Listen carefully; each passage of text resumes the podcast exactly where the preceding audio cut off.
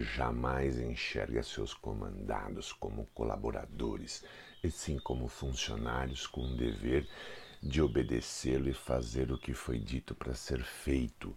Um chefe tóxico acredita que ostentar um cargo de poder o faz ser melhor que os outros. A arrogância se manifesta em sua gestualidade, no tom que utiliza ao falar e na forma de dirigir as tarefas. Esse tipo quer intimidar e interpreta o medo de seus funcionários como um sinal positivo. Não sabe escutar e nem se comunicar. Um dos sinais mais evidentes de um chefe tóxico é sua dificuldade para escutar os outros. Este tipo de pessoa acredita que prestar atenção que os, ao que os outros funcionários dizem é lhes dar uma importância que não merecem. Ele assume que escutar os subordinados reduz o poder que ele tem sobre eles.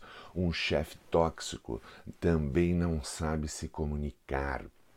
Ele usa expressões categóricas na tentativa de apontar que é ele quem tem a última palavra em tudo ele também desvaloriza o que os outros dizem, seja por meio da indiferença, seja por questioná-los de forma desrespeitosa. É controlador e inflexível e implacável.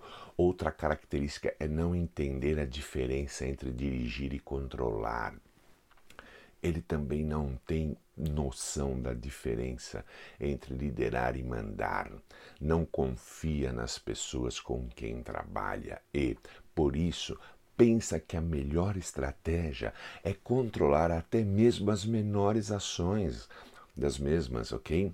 Ele assume que seu dever é acima de tudo, o de vigiar e punir constantemente as condutas que considerar inadequadas. Se tem alguma dificuldade com algum dos seus funcionários, o mais comum é que ele resolva impondo novas ordens ou aplicando sanções. Ele não se importa que seus colaboradores se sintam desconfortáveis. Se eles não seguem as regras ao pé da letra, fazem isso por falta de vontade ou por falta de caráter. Não têm ideia de como lidar com os conflitos. Esse tipo de chefe vê a ira com bons olhos.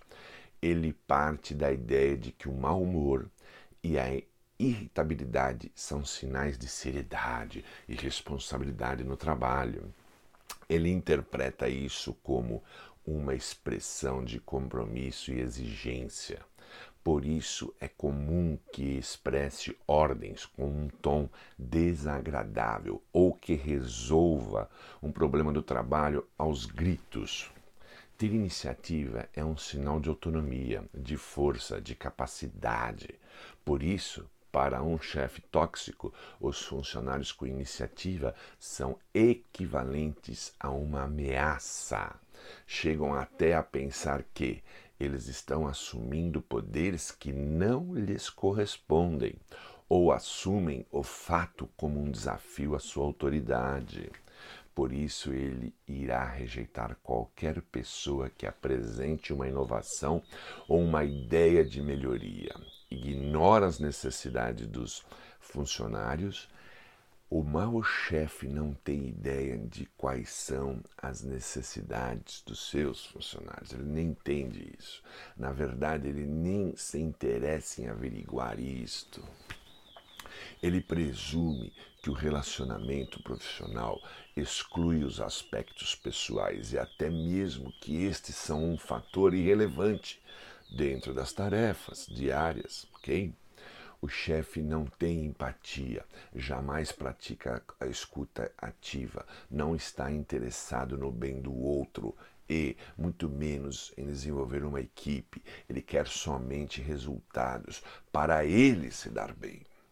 Ter propósito, desenvolver as pessoas, deixar um legado são comportamentos que ele os ignora por completo. Quem trabalha para ele precisa enfrentar escolhas difíceis. Ou você se livra dele, ou irá ser extremamente prejudicial à sua saúde mental, psíquica e física. Warren Bennett, autor de mais de 30 ótimos livros sobre liderança, descreve os líderes autênticos como extraordinariamente sintonizados com seus seguidores, sentindo suas dores, seus desejos e suas necessidades. Os líderes são ricamente dotados de empatia. Fica a dica: